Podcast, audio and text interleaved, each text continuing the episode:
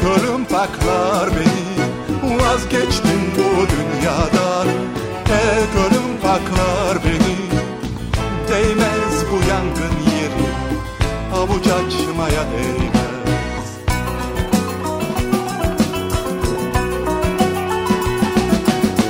Vazgeçtim bu dünyadan Dünyamdan geçtim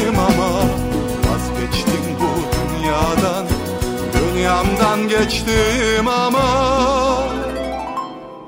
Seni yalnız komak var. O koyuyor adama. Seni yalnız komak var. O koyuyor adama. Seni yalnız komak var. O koyuyor adama. Seni yalnız komak var. O koyuyor adama Türkiye'nin en kafa radyosundan, kafa radyodan hepinize günaydın. Yeni günün sabahındayız. Günlerden çarşamba, tarih 2 Aralık. Buz gibi ve karanlık bir İstanbul sabahından sesleniyoruz. Türkiye'nin ve dünyanın dört bir yanına. Üstelik o arabaların göstergelerinde gördüğümüz sıcaklıklardan daha da fena hani hissedilen hava sıcaklığının epey düşük olduğu günler saatler. Artık böyle eksileri gördüğümüz ki Trakya'da şu anda sıfırın altında birçok yerde hava sıcaklığı. O nedenle buzlanmaya karşı uyaralım yola çıkacak olanları aman dikkat. Alem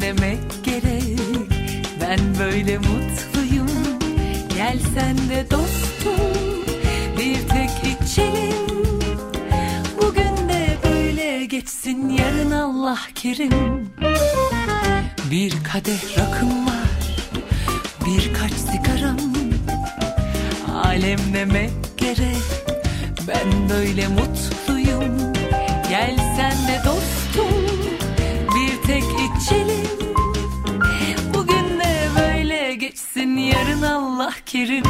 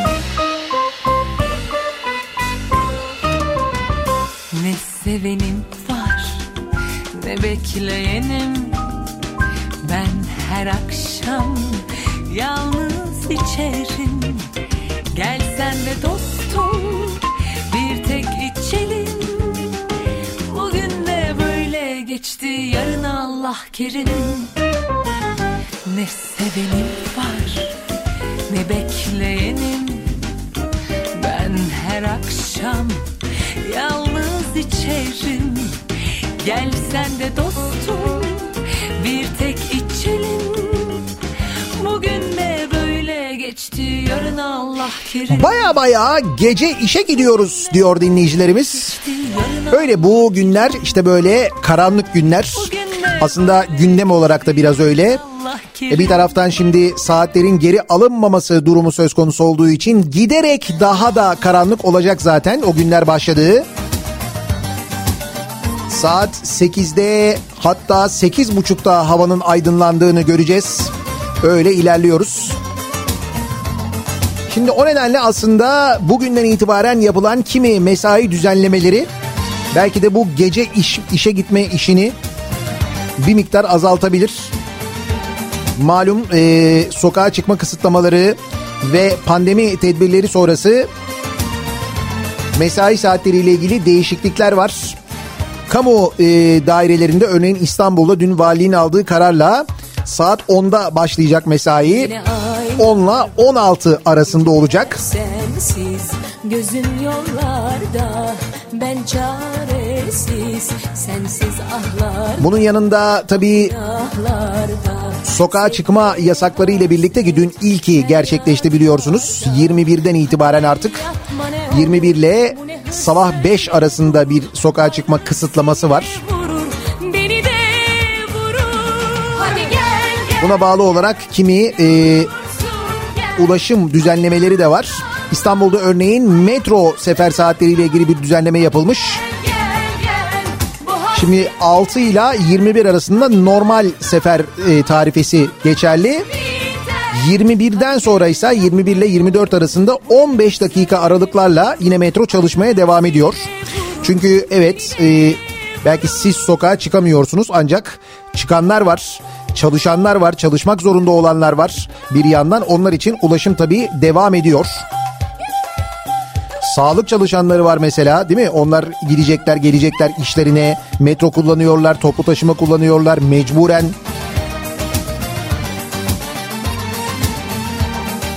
Halbuki şöyle bir düzenleme yapılsa Tabii Sağlık Bakanlığı'nın işi başından aşkın olduğu için belki böyle şeyleri böyle detayları düşünemiyorlar. Ama işte bunu düşünecek birisinin olması lazım. Devlette organizasyon zaten böyle olmalı. Şimdi mesela okullar kapalı olduğu için aylardır servis e, esnafı kan ağlıyor. Servisçiler çalışamıyorlar. Mesela bu çalışmayan ve atıl vaziyette duran servis araçları belki sağlık çalışanları için kullanılabilir.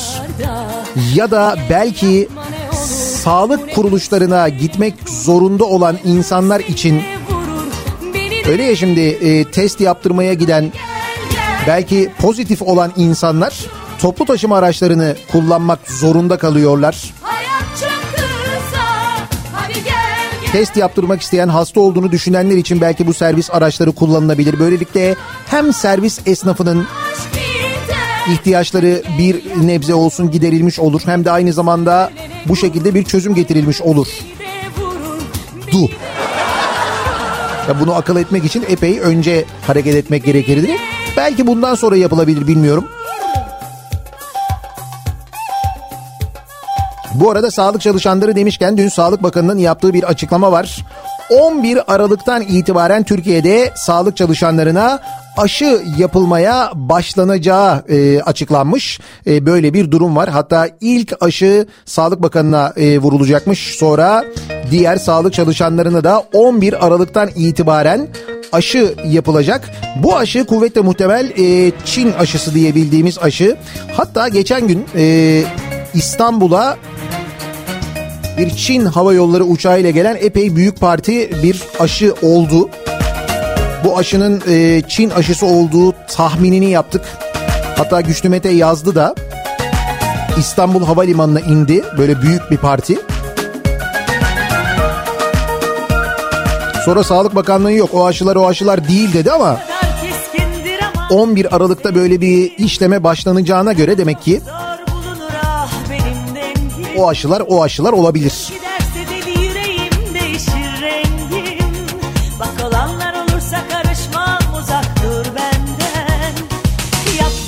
Yapma etme derken kavuşursak eğer. Yanarız alim Allah o hızla sarılırsa şeytana.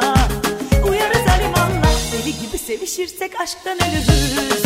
Ölürüz alim Allah. Edirne eksi 2, Ankara 4 derece mesela enteresan. Hani Ankara'yı daha soğuk bekleriz genelde ama şu anda Trakya donuyor.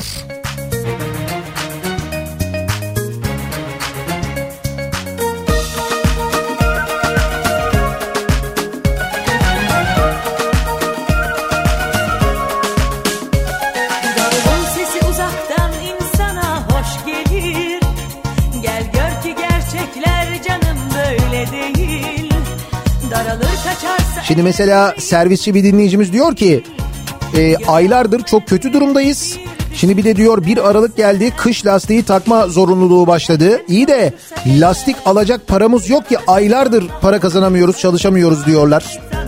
Haklılar. Sevişirsek aşktan ölürüz Ölürüz alim Allah tozu dumana kattırır da uçarız Uçarız alim Allah derken kavuşursak eğer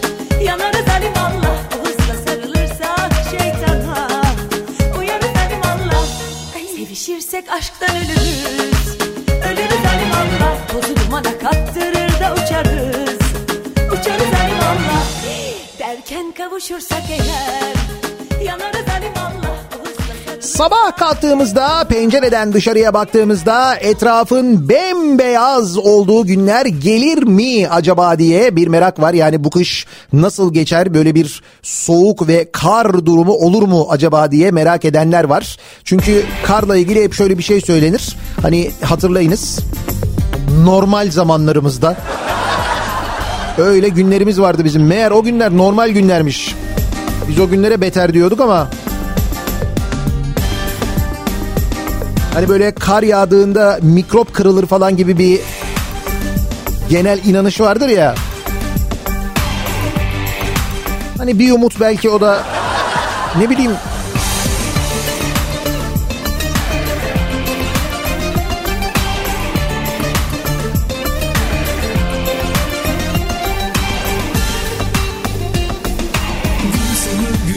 kapına geldim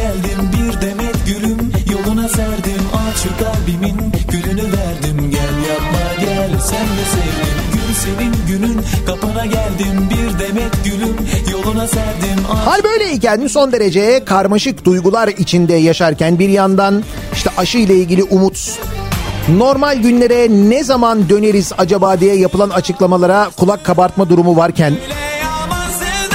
Ah ah ki dün akşam e, Teke Tek'te Fatih Altaylı'nın programında Konu gerçekten çok ama çok güzel bir şekilde konuşuldu. Neler olabileceğiyle ilgili. İyisi de konuşuldu, kötüsü, kötüsü de konuşuldu. Yani iyi senaryo da vardı, kötü senaryo da vardı. Hatta bir ara Fatih Altaylı da dedi ki ben dedi şimdi dedi intihar edeceğim dedi. Yani Esin Hoca ile Bengi Hoca bir ara biraz böyle bir kötü senaryo üzerine konuştular çünkü de.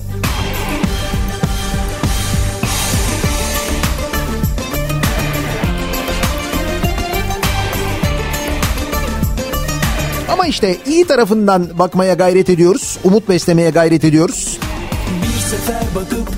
Elbette ülkemizin içinde bulunduğu koşullar itibariyle ki burada hem ekonomik koşullar hem de yönetim koşullarını kastediyorum söylüyorum.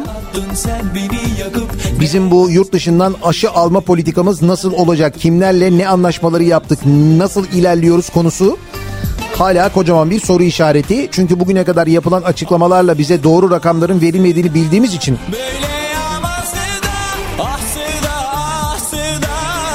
ister istemez biraz bir şüphe duyuyoruz.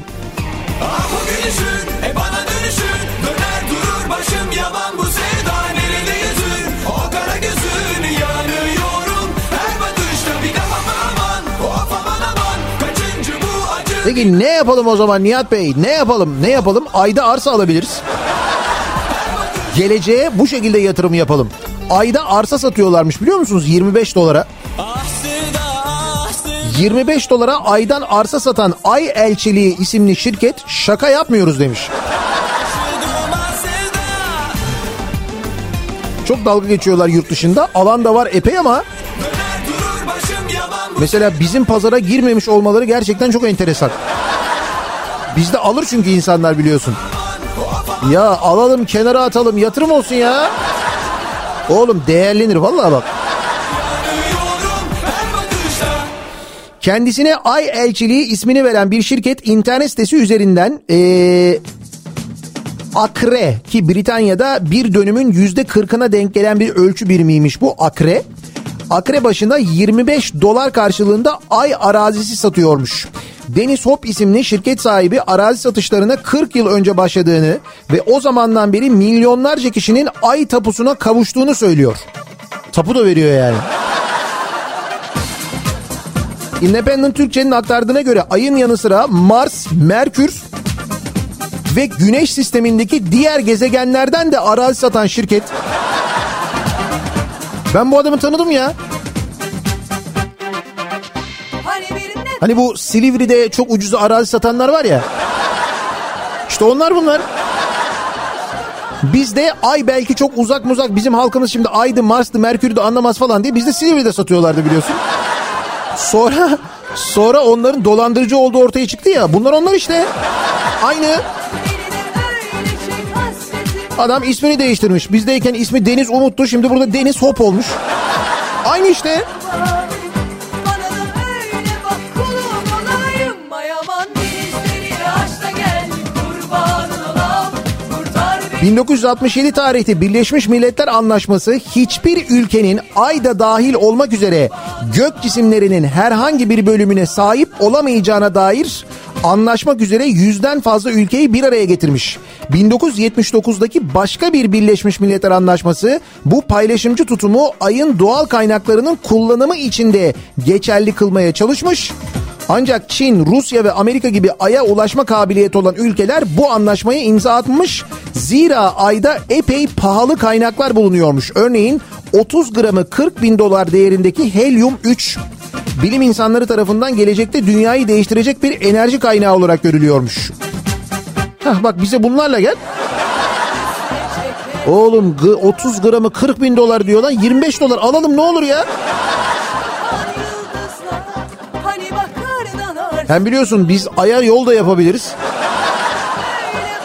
Aya 4 şeritli yol mevzu vardı bir ara hatırlıyor musunuz? Yolu da biz yaparız. Arsayı önceden aldık mı zaten yol gelince arsa değerlenir. Tabii canım.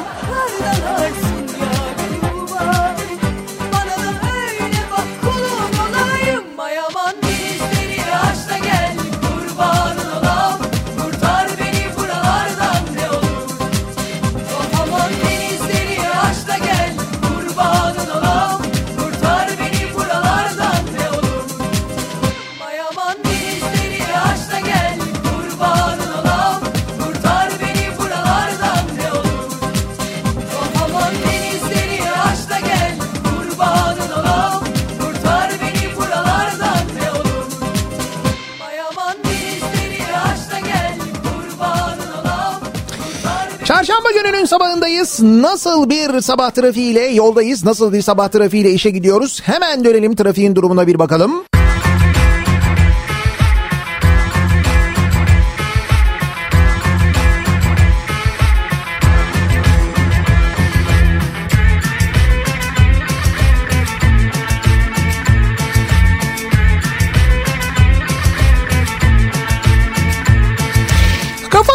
Radyo'da Türkiye'nin en kafa radyosunda devam ediyor.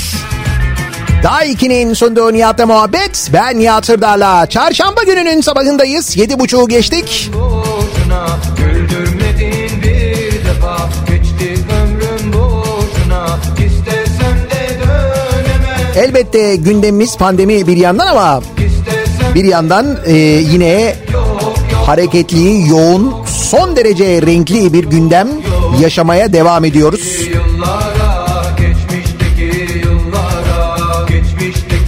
Bakınız İstanbul'da Esenciles çetesi çökertildi haberi var. Esenciles çetesi. Gördün mü? Ben diyordum bana inanmıyordunuz. İstanbul Esenyurt'ta yabancı uyruklu şahısları rehin alıp silah soruyla gasp eden ve Esenciles çetesi olarak bilinen bir çete çökertildi. Neden sanki Bu iş giderek ciddiye biniyor yalnız ha.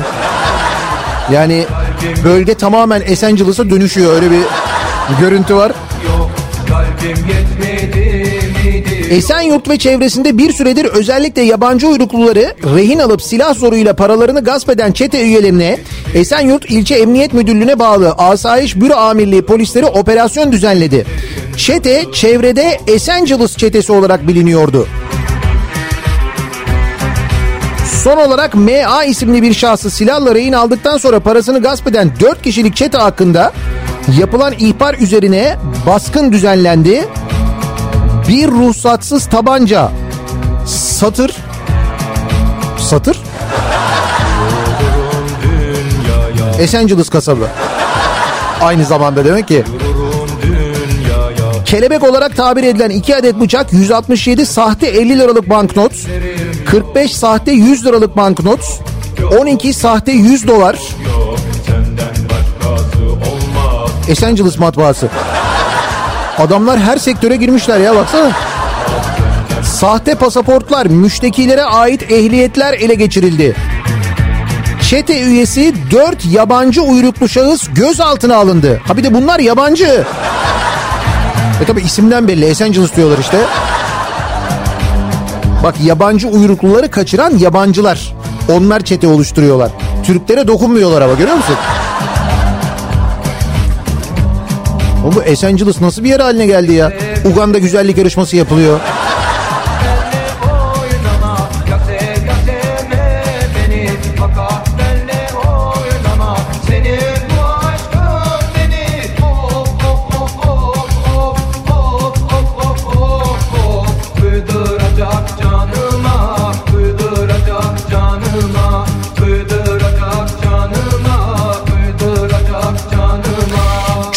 Mesajlar alıyoruz. Zaman zaman hatta konuşuyoruz ya Çorum'un merkezindeki bir devlet hastanesinden birkaç e, zamandır e, boşaltılan e, yeni bir hastane yapılan bu nedenle merkezdeki hastanenin boşaltıldığını insanların Çorum'un merkezine uzak bir hastaneye gitmek zorunda kaldıklarını şu anda da o hastaneye dolu olduğu için hatta çevre hastanelerde dolu olduğu için ciddi bir yatak sıkıntısı yaşandığını konuşuyorduk Çorum'da hatırlarsanız.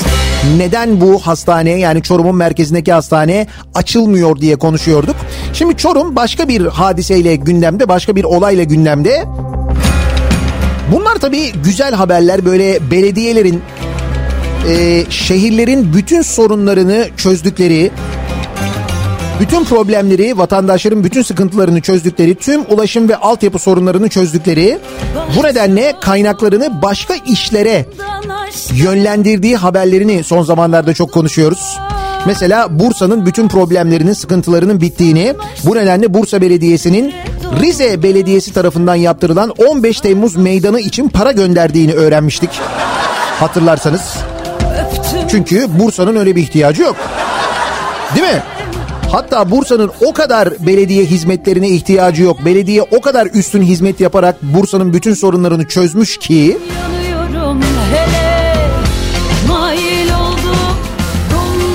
Bursa'nın tanıtımı için İstanbul'un her yerine belediye başkanının fotoğraflarını asmışlardı bir vakit.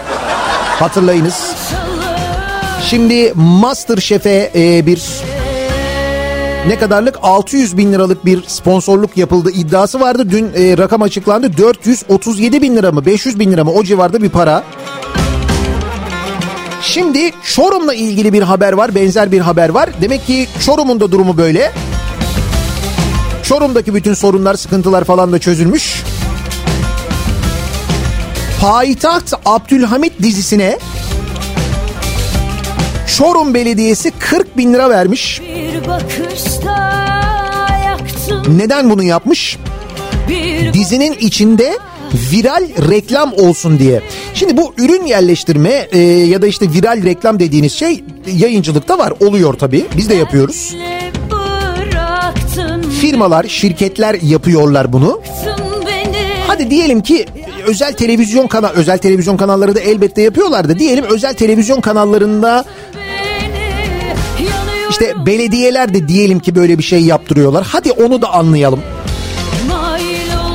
Yani bir şehrin bir sürü problemi varken parayı oraya harcamak, e, esnaf bu durumdayken parayı oraya harcamak bence saçma da. Hadi diyelim ki özel orası. Bir de burası TRT. Yani şimdi TRT'de yayınlanan bir dizinin içinde bir tarih dizisinin içinde Çorumlu 7-8 Hasan Paşa'nın isminin geçmesi ve leblebi yenmesi, leblebinin iyi bir şey olduğunu anlatılması için 40 bin lira vermek neymiş ya?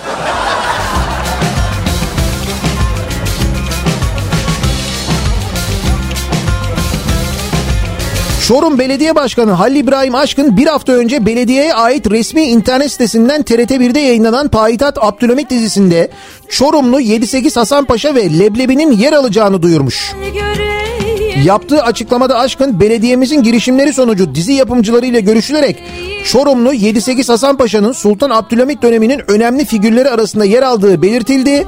Dizi yapımcıları da bu fikre sıcak bakarak aşık oldum 40 bin liraya yanıyorum Hasan Paşa ve Çorum senaryoya dahil edildi demiş.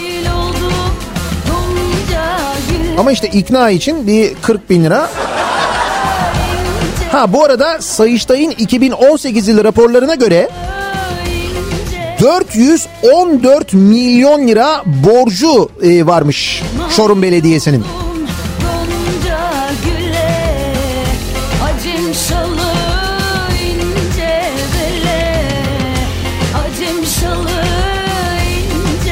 40 bin lira. Canım 40 bin lira da para mı diyebilirsiniz. Haklısınız. Öyle rakamlar konuşuyoruz ki böyle milyonlar, milyon dolarlar hatta milyar liralar falan konuşuyoruz biliyorsunuz. Özellikle de bu geçiş garantili köprülere, otoyollara ya da tünellere ödediğimiz paralar. Geçen pazartesi günü kar konuşuyorduk işte karlı iş konuşuyorduk hatırlayın. O nedenle bu 40 bin rakamının sizi pek üzmeyeceğini tahmin ederek hemen çıtayı yükseltiyorum. Adapazarı Karasu Demiryolu hattı altyapı inşaatı yapılıyormuş. Kim tarafından? Ulaştırma ve Altyapı Bakanlığı tarafından. Sonra bu inşaata dair Sayıştay bir inceleme yapmış bu inşaatın hesapları ile ilgili. Ve bu altyapı inşaatının tamamlanan yüzde 23'ü için firmaya 73 milyon lira ödenmesi gerekiyormuş. Fakat ne kadar ödenmiş biliyor musunuz? 73 milyon ödenmesi gerekirken 825 milyon lira ödenmiş. Hemen 40 bin psikolojisinden çıktık bak. Hop. 73 milyon ödenmesi gerekirken 825 milyon lira ödenmiş. Oğlum bu nasıl bir hesap yanlışı ya? Yani hesap yanlışı mı bu acaba? Haksız ödemeler yapıldığı tespit edilen şirketin iki ortağından birinin kimmiş bu şirket? Yani 73 milyon ödenmesi gerekirken 825 milyon lira ödenen şirketin sahipleri kimmiş? İki ortağından biri AKP Elazığ milletvekili aday adayı Yasemin Açıkmış. Nasıl? Bir şey yok. Fazladan 750 milyon lira ödemişiz. 750 milyon lira ödenmemesi gerekirken ödenen para belki gelecekte ödenecek ama hayır. Şimdi ödenmemesi gereken bir para ve o 750 milyon lirayı mesela seneye alması gerekirken bir sene sonra alması gerekirken işi tamamladıktan sonra alması gerekirken peşin aldığını düşünün. Bu aldığı 750 milyon lirayı işlettiğini düşünün. 750 milyon lira diyorum bakın paraya bakın.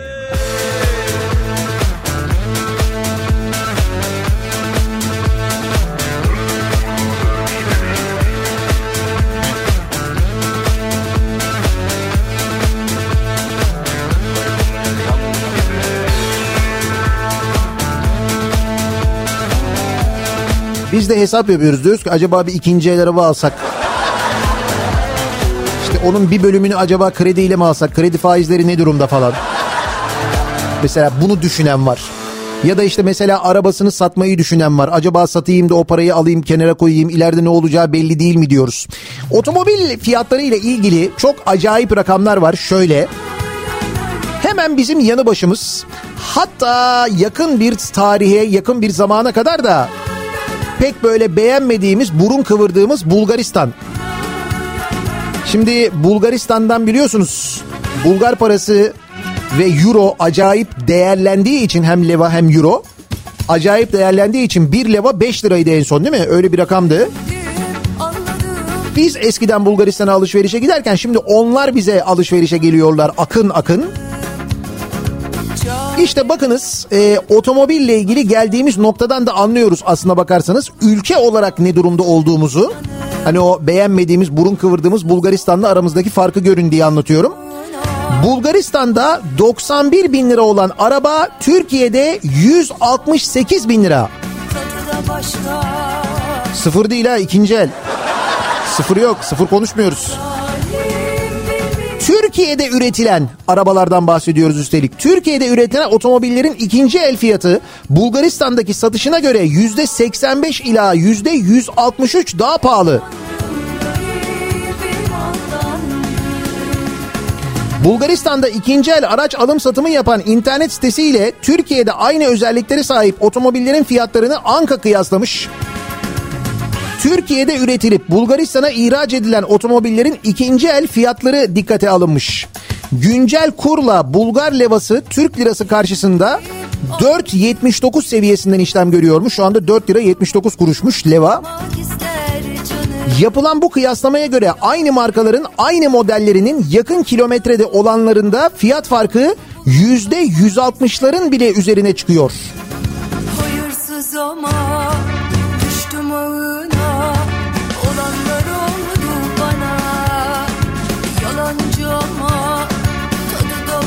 Mesela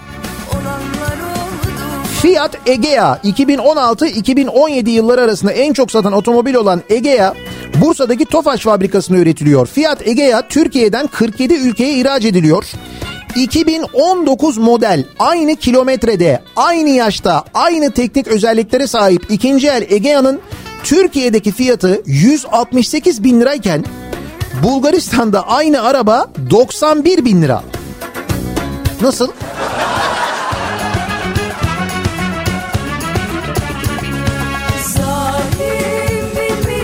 Honda Civic Sedan mesela. Gebze fabrikasında Türkiye'de üretiliyor. Fabrikada üretilen e, model Almanya, Polonya, Romanya gibi Avrupa ülkeleri başta olmak üzere Mısır ve İsrail'e de ihraç ediliyor. Türkiye'de satışta olan 2018 model ikinci el Civic'in fiyatı 258.500 lirayken Bulgaristan'da satışa çıkan aynı kilometrede, aynı model, aynı özelliklere sahip otomobilin fiyatı 172.552 lira ki bu arada bunu TL'ye çevirdiğimiz zaman böyle yani bizde 258 bin liraya satılıyor. Orada TL'ye çevirdiğin zaman 172 bine satılıyor. Oranın parasıyla 36.990'daki 37 bin levaya satılıyor. Yani bizde 258 bin birime satılırken orada 37 bin birime satılıyor. Aslında hesap böyle. Biz TL'ye çevirdiğimiz zaman TL karşılığını söylüyoruz o bile yarısı.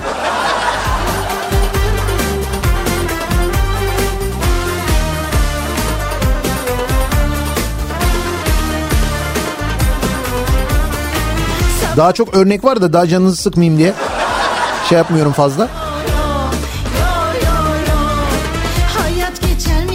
Bunlar e, Türkiye'de üretilen arabalar. Bir de yurt dışında üretilen arabaların Türkiye'de satış e, fiyatlarıyla yurt dışındaki fiyatlar arasında bir farklar var. Onlar gerçekten insanı gözyaşları içinde bırakıyor. Sorsan her şey millet için ama. Tabii canım. Milletimiz daha iyi arabalara binsinler diye. Evet.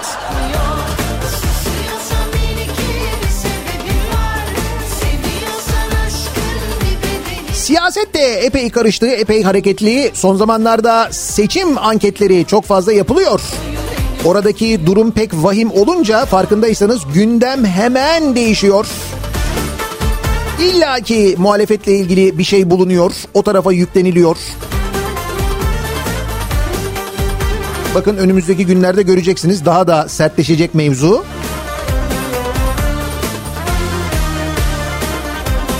Bak mesela Kılıçdaroğlu'nun buluşacağı muhtarlara toplantı tehdidi, görüşene hizmet yok.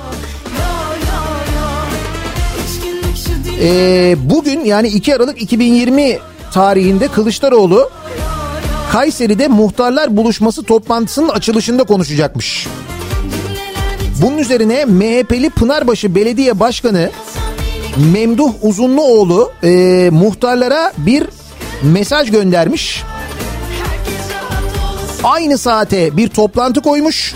Demiş ki bu toplantıya katılım sağlamayan muhtarlarımızın talepleri dikkate alınmayacaktır demiş.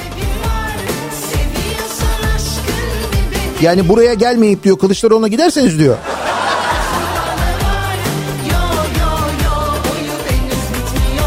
Bir milli güvenlik sorunu olma meselesi var. O ona milli güvenlik sorunu sensin diyor. Öteki ona sensin diyor. O arada biz ne durumdayız soran var mı? İstanbul'da Kasım'da yıllık enflasyon yüzde 14.07 çıkmış. Yersen.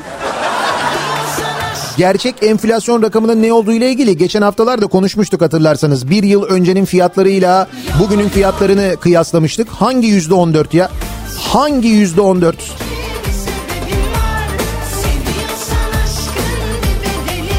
Üstelik bu İstanbul Ticaret Odası'nın verilerine göre böyle. Perakendede yıllık yüzde 14.07 artış görülürken toptan fiyatlar yüzde 17.43 artmış. Dışarıda yemek yemenin maliyeti yüzde 14.86 oranında artmış. Kasım 2019'a göre ekmek ve tahıllar yüzde 29.21, et yüzde 23, yağ, süt, yumurta yüzde 20, sebze meyve yüzde 30 artış göstermiş. İyi yine aslına bakarsan İTO TÜİK'e göre biraz daha insaflı gibi sanki hani ikisinin arası öyle söyleyeyim. Gerçek olanla TÜİK rakamlarının arasını bulmuşlar onlarda. Alana kadar peşindeyim.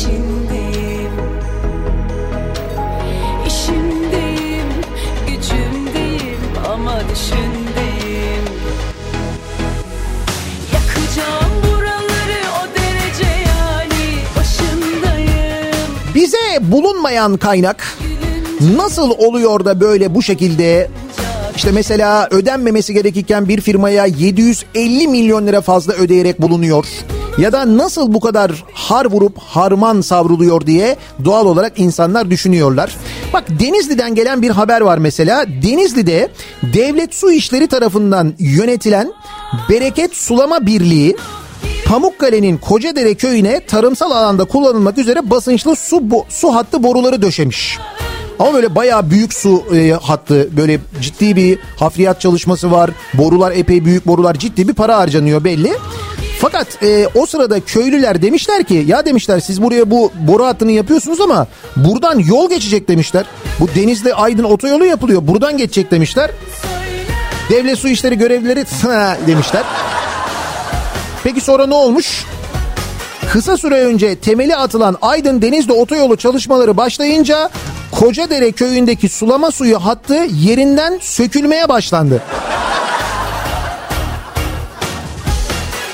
Bölgede yaşayan köylüler biz bile yolun buradan geçeceğini biliyorduk. Basında yol güzergahı her gün yazılıp çizildi.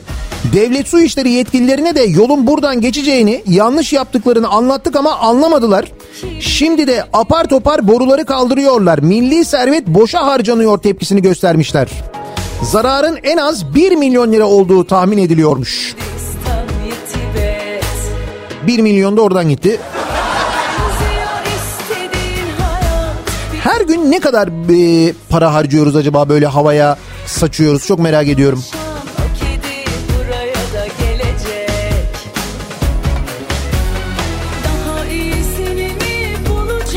Yeni önlemler, yeni kısıtlamalar, kapatılan e, iş yerleri, alınan önlemler ve çalışma saatlerinin değişmesi ki hala çalışıyorsanız eğer uzun zamandan beri halinizi hatırınızı sormadık.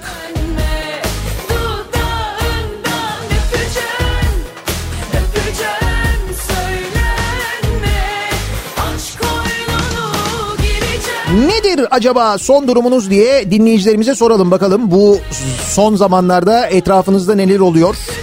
Sizin durumunuz nedir acaba diye soruyoruz. Bir durum kontrolü yapıyoruz bu sabah. Uzun zamandan beri yapmamıştık. Son durumum bu sabahın konusunun başlığı. Bakalım hangi sektörde, hangi meslek grubunda, hangi şehirde durumlar nasıl? Bizzat sizden öğrenelim.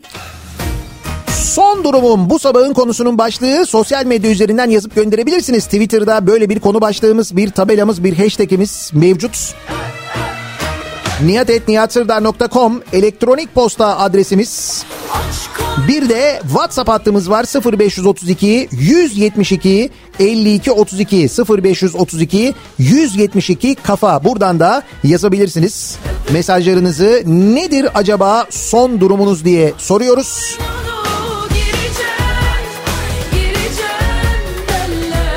Sizin orada da yanlış döşenen bir boru hattı olabilir belki. Yetkilileri uyarabiliriz bu şekilde belki. Bir ara verelim. Reklamların ardından yeniden buradayız.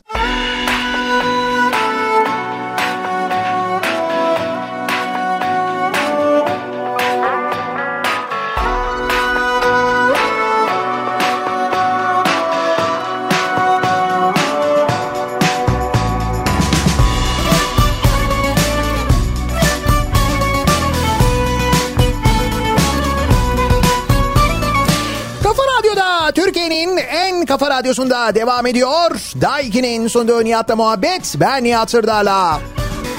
Çarşamba gününün sabahındayız. Gökyüzünün gri bulutlarla kaplı olduğu, havanın aydınlanmaya çalıştığı bir günün sabahındayız İstanbul'da. Nedir acaba son durumunuz diye bu sabah dinleyicilerimize soruyoruz. Uzun zamandan beri bir durum kontrolü yapmamıştık. Kimdi İç güveysinden hallice bile diyemiyoruz diyenler var. Öldüm sanki cennet böyle Son durumum. Mimarlık ofisinde 33 yıldır çalışıyorum. 3 yıl önce büroda 6 kişiydik. Şimdi patronla ben kaldım ve part time çalışıyoruz. Son durumum bu diyor Kutay. birazcık sola doğru Seviyorsan bana Son durumum şu. Çok da fazla konuşup kalbimizi yormaya gerek yok. 2016-2020. Dünden beri sosyal medyada çok dolaşan e, iki görsel. Bunlardan bir tanesinde bir e, yılbaşı sepeti var. 2016 yılında 169 liraya satılıyormuş ki bu yılbaşı sepetinin içinde e, alkollü içecekler de var. Hatta söyleyeyim size 1, 2, 3, 4, dur içe 5, 6 tane alkollü içecek hatta 7 tane alkollü içecek var. Onun haricinde birçok böyle işte kuru yemişti, oydu, buydu falan öyle bir yılbaşı sepeti 169 liraymış. Şimdi bugün hemen onun yanında başka bir e, fiyat var. Bugünün fiyatı 2020. Sadece bir tane sepet var. 369 lira. Sepet ha içi boş. O kadar. Ya bu sepet tabii biraz pahalı olabilir de. Şimdi 169 liraya şu listede olanları almak var ya mümkün değil.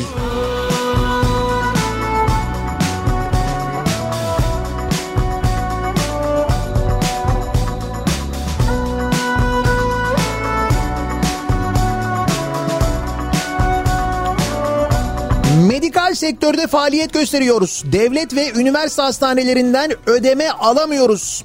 Kanser hastalarının ameliyatlarında kullanılan medikal malzemeler- malzemelerimizi maalesef bu hastanelerin satın almalarına teklif olarak veremiyoruz. Son durumumuz bu diyor Murat. sana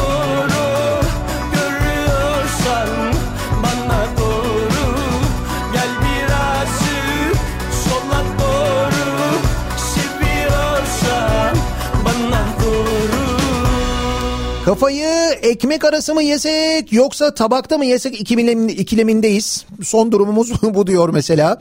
Nuray göndermiş.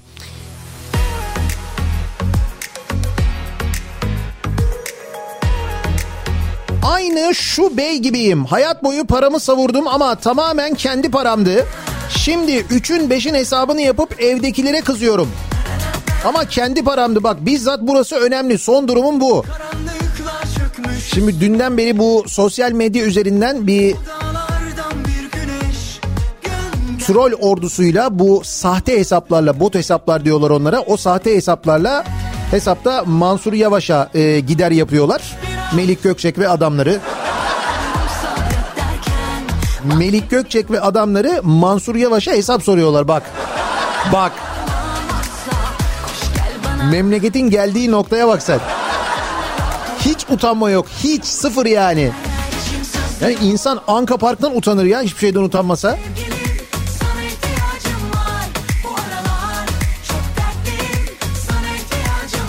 Son durumum şöyle. Şarjı yüzde beş kalmış telefon gibiyim. Kapansam açılamayacağım. Açık kalsam her an kapanacak gibiyim. Çok güzel tarif etmiş Ali Ekber yalnız. Doğal gaz faturasını korku içinde bekliyoruz. Son durumum bu diyor Saap.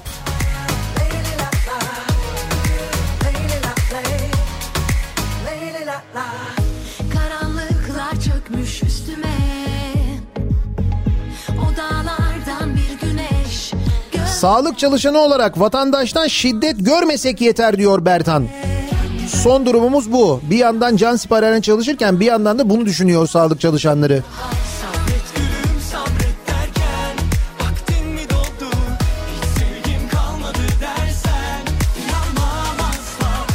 durumum sınav sorularının nasıl da önceden verildiğini öğrenince pek bir şaşırdım diyor. Canım onu biliyoruz sınav soruları önceden veriliyor zaten. Ha bu doktora sınavı. Tamam o hikayeyi diyorsunuz siz. Vallahi takip ediyor musunuz bilmiyorum ama e, Twitter'da Metin Cihan'ı takip ediniz. Et Met Cihan diye yazdığınız zaman çıkıyor. Metin Cihan birkaç gündür eski Hazine ve Maliye Bakanı ile ilgili bir belgeler, bir yazışmalar yayınlıyor ki öyle böyle değil yani. Meğer neler olmuş neler olmuş bir okuyun inanamayacaksınız.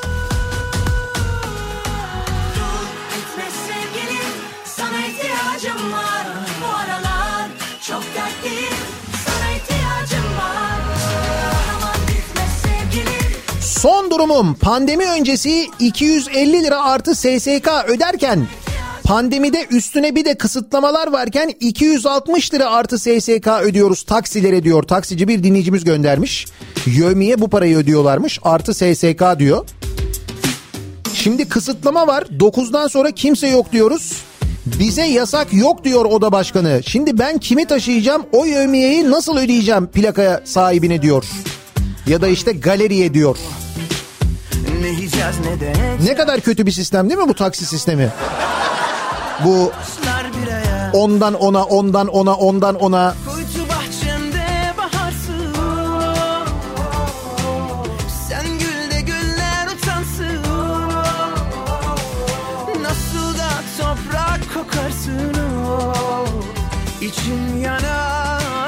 İş yerimde her gün yeni bir vaka çıkıyor. Covid'le saklambaç oynuyoruz. Son durumum bu diyor Çiğdem. Ne güzel bakıyorsun 29 yıllık sağlık çalışanıyım diyor Sibel. Artık yoruldum. Emekli olmak istiyorum. Ama bırak emekli olmayı daha 2019'dan kalma yıllık iznimi bile kullanamıyorum.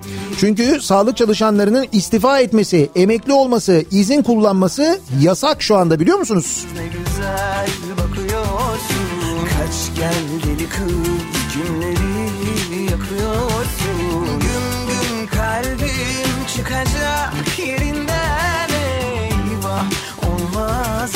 Son durumum. Katarlı mıyım, atarlı mıyım bilemiyorum. Katarlı değilsinizdir ben onu söyleyeyim. O kesin yani. Atarlı olsanız kime atarlı olacaksınız?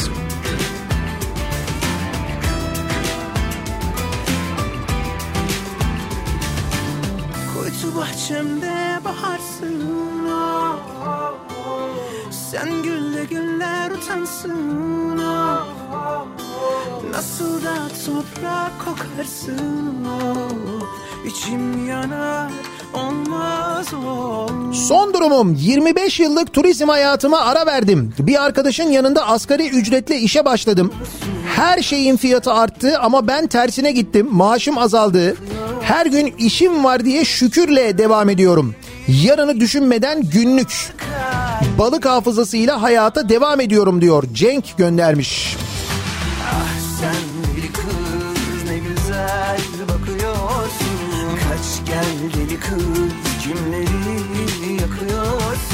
Ankara'da gıda üzerine çalışıyorum. Kafelere, restoranlara gıda tedarik işindeyiz.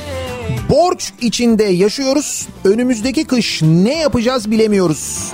Sen deli kız ne güzel bakıyorsun Kaç gel deli kız kimleri yakıyorsun Güm güm kalbim Son durumumuz fena. Baskılı peçete üreten bir firmada muhasebedeyim.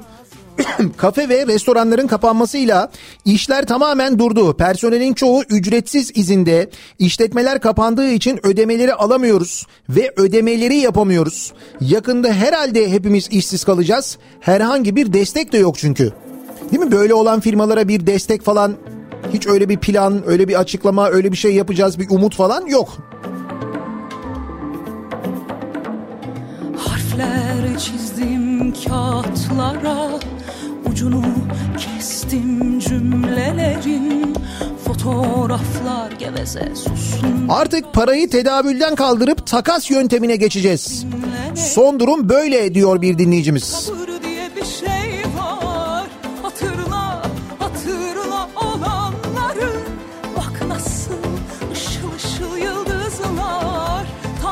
Avrupa'dan son durumu bildirmek istedim size diyor bir dinleyicimiz. Zannediyorum Fransa'dan yazmış. Diyor ki şimdi bütün ülkeler karantinada kapanırken bizim Türklerin büyük bir çoğunluğunun derdi yıl sonunda yürürlüğe girecek olan Avrupa ülkeleriyle hesap bilgileri paylaşımı.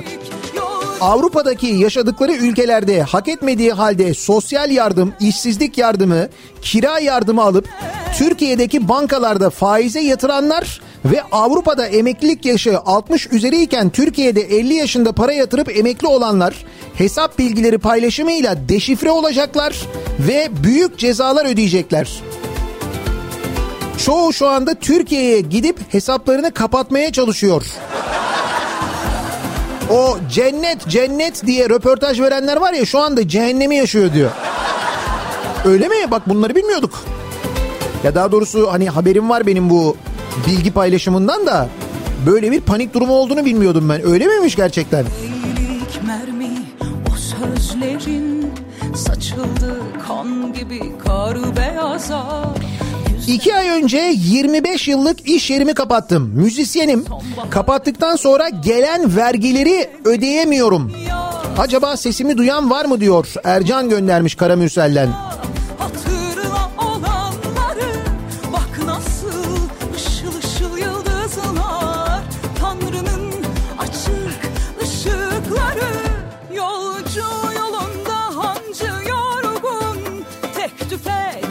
Son durumumuz borcu borçla çevirmeye çalışıyoruz. Fethiye'de zaten 15 Ağustos'tan 15 Eylül'e kadar 2 ay sezon oldu.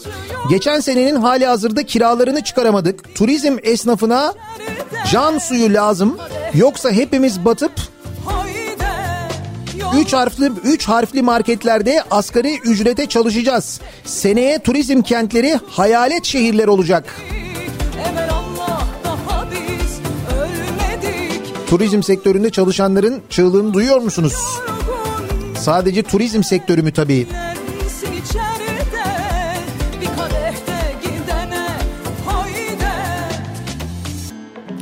İETT şoförüyüm. Kendimi akbili bitmiş yolcu gibi hissediyorum. Son durumum bu demiş mesela bir dinleyicimiz.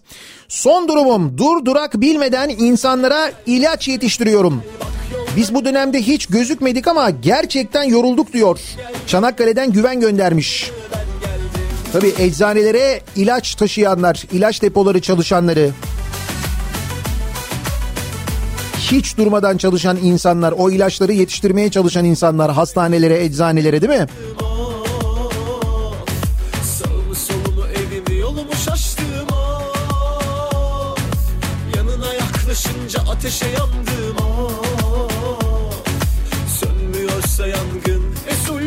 Hiç iyi durumda değiliz diye çok sayıda mesaj geliyor.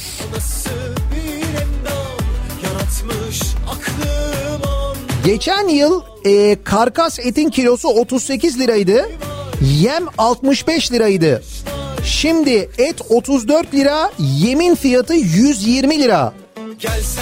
Antalya'dan Merdan göndermiş. Hayvancılıkla uğraşıyor. Son durumumuz bu işte bizim diyor. bitti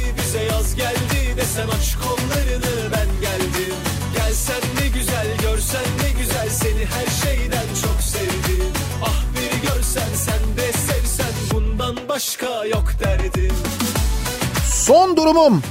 İstanbul'da takside iş yok diye 6000 yeni taksiyi oylamada reddedenler. Neden şimdi yövmiyeleri düşürmüyorlar? Şoförün sırtından insinler artık. Böyle zamanlarda anlıyoruz o sistemin nasıl bir sistem olduğunu görüyoruz değil mi? Yanına yaklaşınca ateşe yandım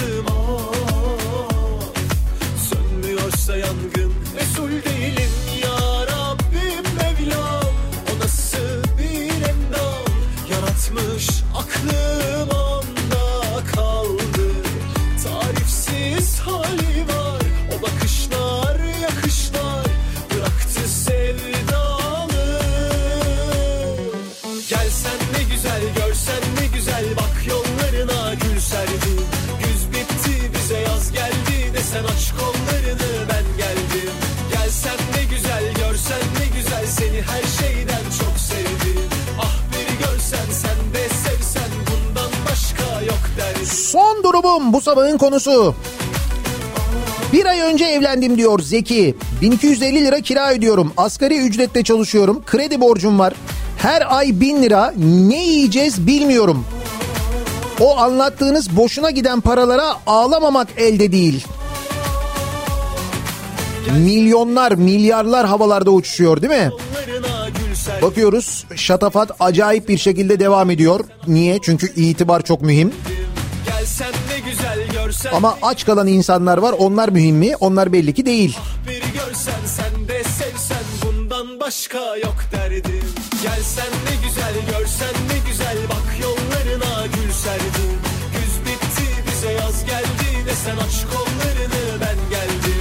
Geçen Mayıs ayından beri haftanın iki günü evden çalışıyorduk. Ekim ayından beri tam zamanlı fabrikaya gidiyorum. Artı ayda bir cumartesi sokağa çıkma yasağına rağmen çünkü üretim sektörü bizde nöbet tutuyoruz. Fabrikanın yarısı korona geçirdi. Ben de dahil artık çift maskeyle işe gidip gelmeye devam diyor. Serap göndermiş Ankara'dan.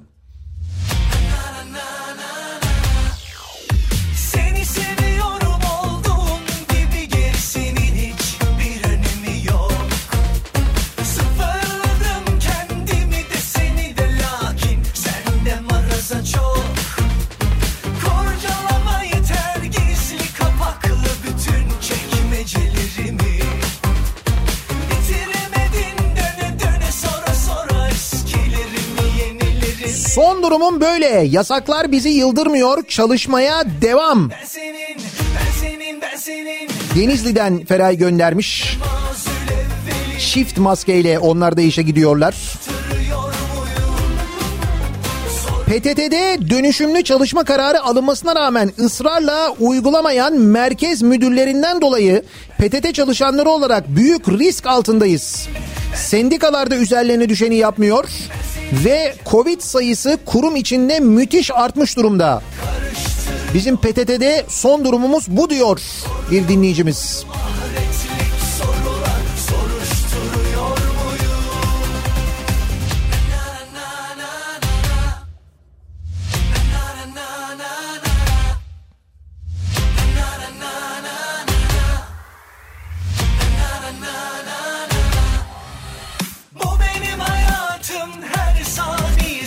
Denizli'de sizin söylediğiniz gibi Covid e, KOP uygulaması yapılıyor. Müdürlüğün araçları ve belediyenin araçları var. Minibüs gibi sağlıkçılar çalışıyor. İçine e, 112'yi arayıp hastaneye gideceklerini söylüyorlar. Evden hastaneye, hastaneden eve pozitif ve temaslı hastaların ulaşımı sağlanıyor. Bak Denizli'de yapılmış. Denizli'de e, boştaki servis sektörü, servis çalışanları en azından bu şekilde bir miktar para kazanıyorlar. İnsanlara hizmet de oluyor aynı zamanda. Bravo. Karıştırıyor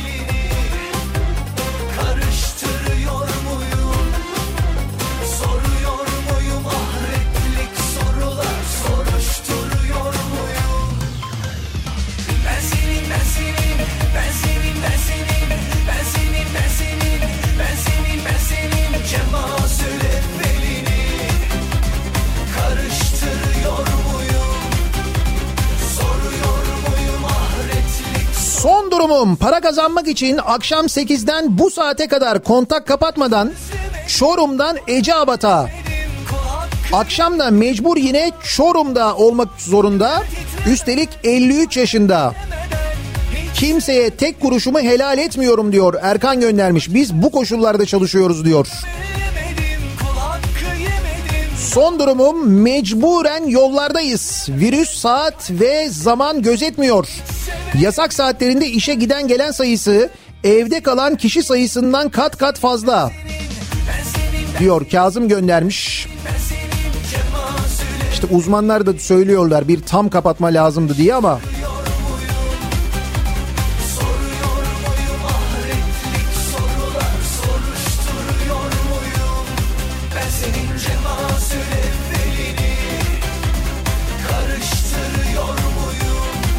Son durumum şöyle. Cumartesi günü olan kısıtlamalardaki izin ücretsiz izin olarak bizden kesilecekmiş diyor mesela bir dinleyicimiz.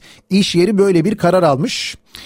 Ee, son durumum doğalgaz korkusundan İstanbul'da bu havada hala kombiyi açamadım diyor Bilal göndermiş.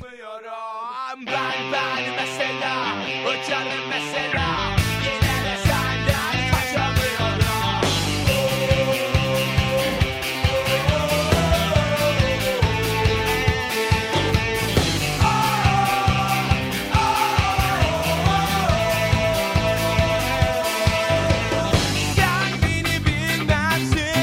Kapadokya diyor ki son durumum Kaz Dağları'nı Artvin'i mahveden Kanadalı şirket hançeri böğrüme böğrüme saplıyor. Evet Kapadokya'ya siyanür hançeri diye bir haber var. Nevşehir'in Avanos ilçesindeki Ziyaret Dağı'nda Kanadalı Kantera şirketiyle Maden Tetkik Arama Genel Müdürlüğü altın arama çalışmasına başlamış.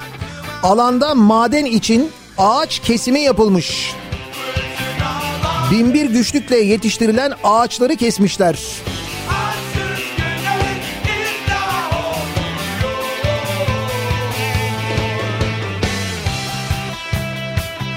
Özel anaokulları ile ilgili mesajlar geliyor dinleyicilerimizden. Özel anaokullarına bir e, kısıtlama gelmemiş. Yani devlete bağlı anaokulları çalışmıyormuş ama özel anaokulları çalışıyormuş öyle mi? Yine sana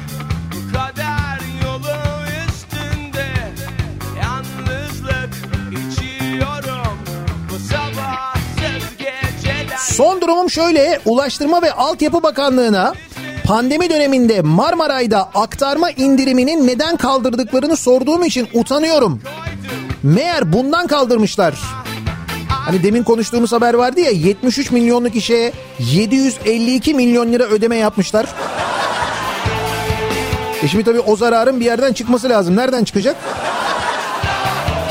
O zaman İstanbullulara verdiğimiz indirimi kaldıralım mesela. Marmaray'da ne güzel olur. Bir de açıklama yapmışlar. Demişler ki efendim Marmaray ücreti metrobüsle aynı fiyata geldi demişler. İyi de aktarma indirimi kalktı mı kalkmadı mı kalktı. Onunla ilgili bir bilgi yok tabii. O yok yani. Bir de bu arada e, diyorlar ki İstanbul Belediyesi diyorlar ulaşıma zam yaptı. Biz o ulaşıma zammın iptali için dava açtık diyor. Devlet Demir Yolları. Çok merak ediyorum. Devlet Demir Yolları mesela bundan önceki yani yeni İstanbul Belediyesi yönetiminden önceki 20 yılda hiç İstanbul'daki zamların iptali için dava açmış mı? Hiç itiraz etmiş mi? Bir kere. Yani bir sefer bir dava açmış mı acaba daha önce çok merak ediyorum. Bununla ilgili de bir açıklama yapabilir misiniz acaba? mesela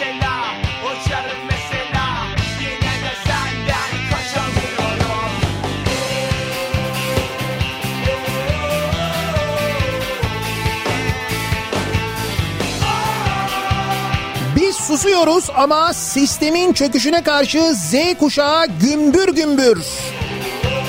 Evet İstanbul'da Marmara'ya yazılar asmışlar. Öğrenci faaliyeti, krizin sorumlusu sizsiniz. Faturayı halka kesmenize karşı ağzımızı kapattık diye susa- kapattık diye susacak değiliz. Uçarım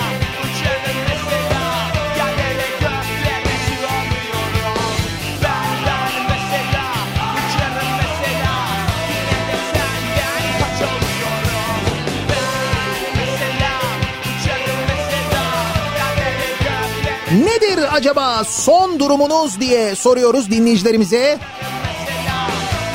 Bir durum kontrolü yapıyoruz, hal hatır soruyoruz.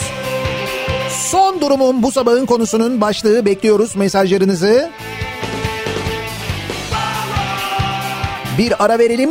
Reklamlardan sonra yeniden buradayız.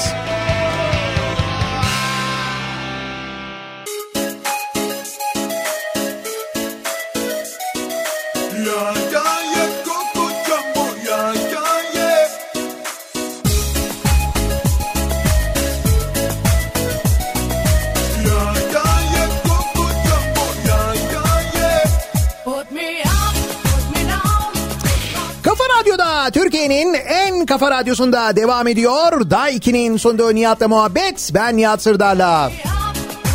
Ne oluyor hayırdır diye merak edenler için son durumunuz ne diye soruyoruz bu sabah. O kadar çok son durumumuz ya ya ye koko jumbo ya ya ye şeklinde diye mesaj geliyor ki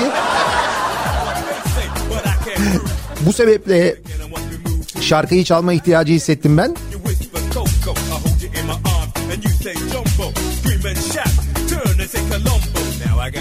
Nedir acaba son durumumuz?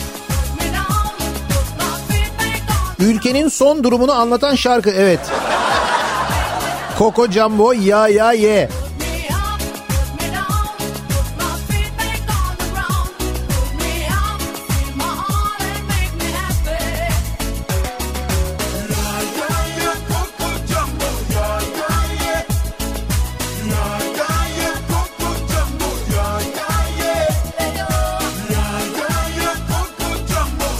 Durumum özel anaokulu öğretmeni olarak çift maskeyle çalışarak koronaya ne zaman yakalanacağımı merak ediyorum diyor bir dinleyicimiz. Son durumum şöyle. Garson bekar bir anneyim. İki kedim ve kızımla yine eve kapandık ama restoranları kapatın diyorlar. Bu insanlar ne yiyecek, nasıl yaşayacaklar diye düşünmeden kestirip atıyorlar.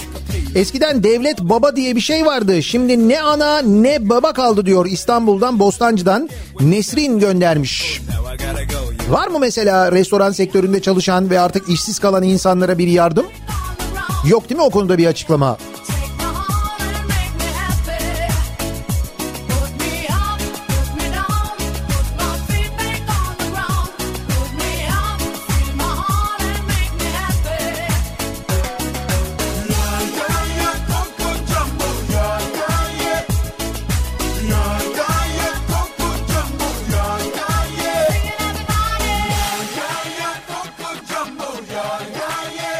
Bu kamuya iş yapanlara fazla para ödenmiş, kamu zarara uğratılmış. Bunları yapan görevliler hakkında işlem yapılmasa da zarar edilen para geri alınamıyor mu diye soruyor Sadi.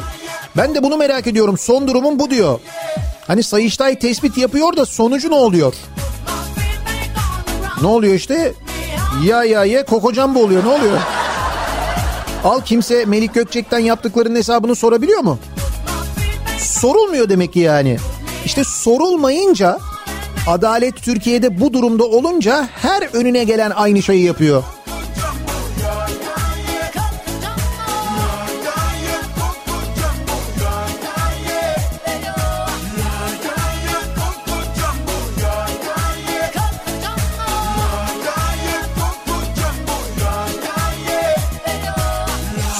Durumum çalışmaya devam bizde. İlaç mümessiliyim işim gereği sürekli şehir dışında olduğumuz için arabaların içi artık kafeterya gibi. Hadi kahvaltıyı bir şekilde hallediyoruz da öğle yemekleri resmen aracın kaputunda donarak oluyor diyor Hüseyin göndermiş. Hiçbir yere girip yemek yiyemediğimiz için sürekli yolda olanlar çalışmak zorunda olanlar değil mi?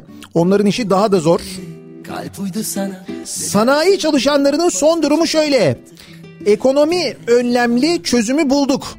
Temaslı ismi verilmeden yeni pozitifler karantinaya girerken öncekiler karantinadan çıkıyor. İşler bu döngüyle bayağı da iyi devam ediyor sanayide demiş bir dinleyicimiz. Sanki kaderimi fırtınamda yazmışlar Rüzgarına dolayıp bırakmışlar Bak çıkamıyorum bu aşkın içinden Hele bir sor bugün kimi dinle Bırak da bir aksın çalarsa çalsın Tüm şarkılar bu aşktan utansın bana bir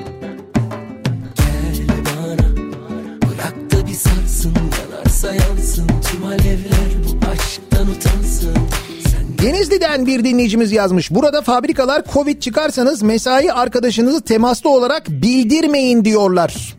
Onlar para kazanacak diye biz harcanıyoruz.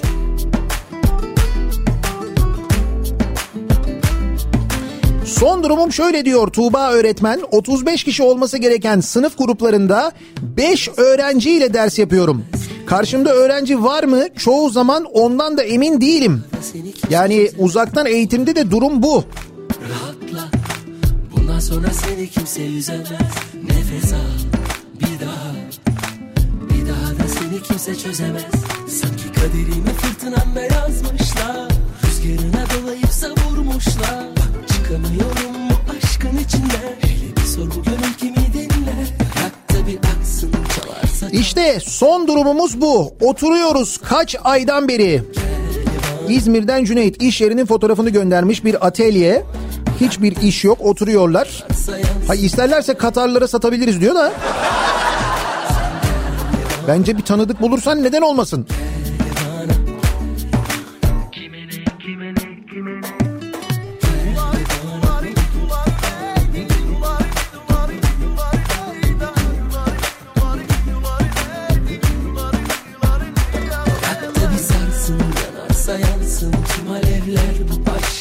Mersin'de eee, işsiz kalan ve çalışmayan servis esnafı için Mersin Servis Aracı İşletmecileri Odası şöyle bir eee, çalışma yapıyormuş. Pandemi de bir duyuru yayınlamışlar da Mersinli servis eee, işletmecileri için üyelerimizin dikkatine diye pandemi dolayısıyla bulunduğumuz dönemde işi olmayan servisçilerimizin kargo taşımacılığı ve dağıtımı yaparak ek gelir elde edebilmesi için kargo firmalarıyla görüşmeler yapıyoruz. Kargo taşıma ve dağıtımı işi yapmak isteyen arkadaşlar lütfen e, isimlerini plakalarını bize bildirsinler diye.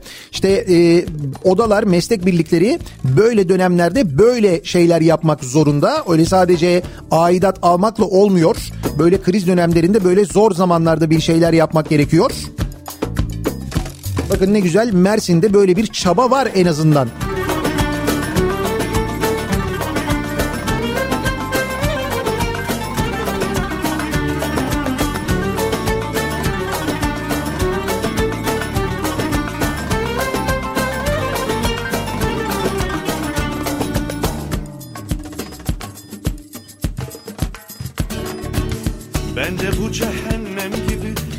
Son durumum şöyle. Samsun Adliyesi'nin yarısı pozitif. Her gün binlerce insan girip çıkıyor. Her mahkemede günlük 30-40 dosya görülüyor. İkişer kişiden ve şahitlerle kaç kişi siz düşünün diyor. Samsun Adliyesi'nde çalışan bir dinleyicimiz göndermiş. Adliyeler de mesela insanların çok yoğun olarak girip çıktığı yerler. çekilmez Nasıl bir önlem alınıyor ya da onunla ilgili bir önlem alınacak mı? Kamu dairelerinde çalışma saatleriyle ilgili düzenlemeler yapılıyor. Muhtemelen adliyeler de herhalde değil mi? Benzer saatlerde çalışacak. 10-16 arası diye bir düzenleme yapıldı. Yani birçok şehirde yapıldı yapılıyor.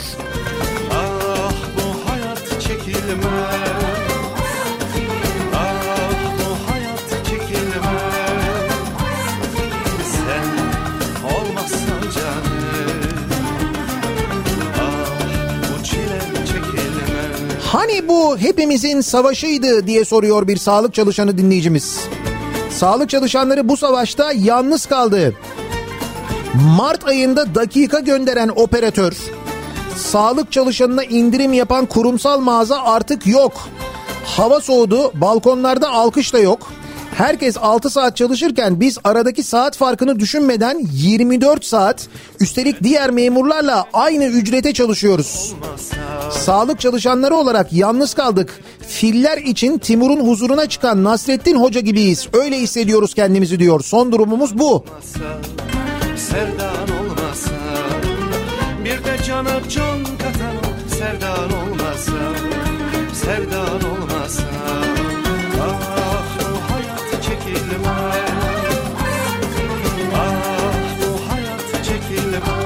İzmir'den yazıyorum. Butik bir kahve ve tatlı dükkanı işletmecisiyim.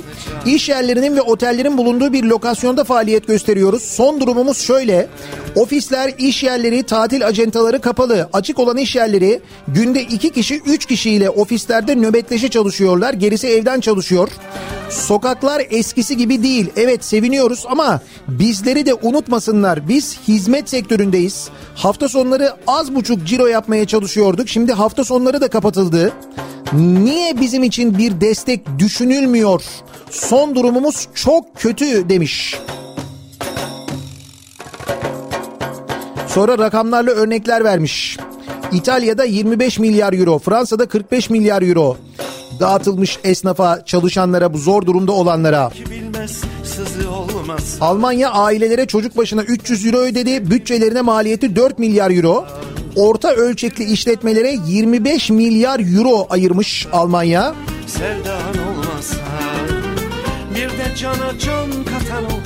Bizde ne oluyor? Bizde Haluk Levent uğraşıyor. Ya iyi de yapıyor tabii Haluk Levent de.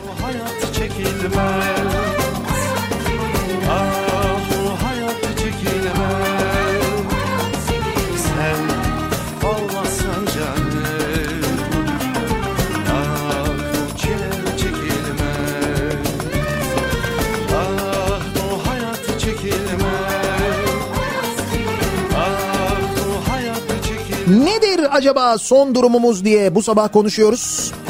Dinleyicilerimize soruyoruz. Bir durum kontrolü yapıyoruz. Reklamlardan sonra yeniden buradayız.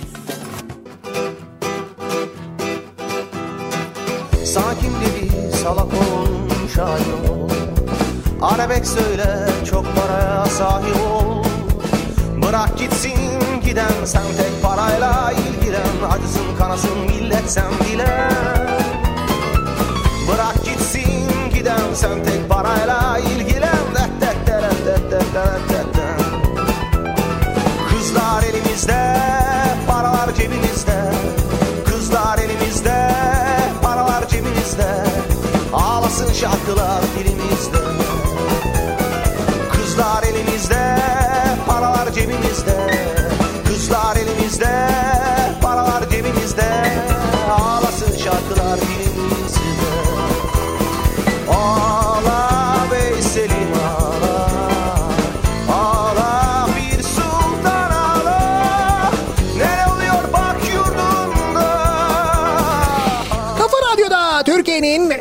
Kafa radyosunda devam ediyor. Daiki'nin sunduğu Nihat'la muhabbet. Çarşamba gününün sabahındayız. Ne oluyor bak yurdunda Neler oluyor yurdumuzda konuştuk. Son durumumuzun ne olduğunu sorduk.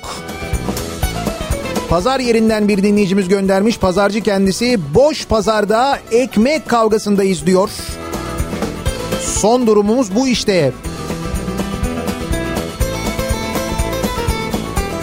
Son durumum ilk defa bu yılbaşı eşimi mutlu etmek için program yapmaya çalışmıyorum.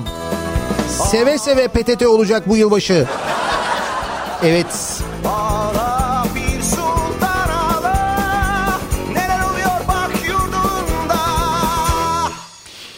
İç güveysinden hallice Coco Jumbo durumu ama genel olarak son durumumuz pek parlak değil. Gelen mesajlardan öyle net bir şekilde anlıyoruz. Çalışmaya gidenler, iş yerine gidenler, korka korka doğal olarak bu ortamda gidenler bir yandan, bir yandan ülkenin durumu belli.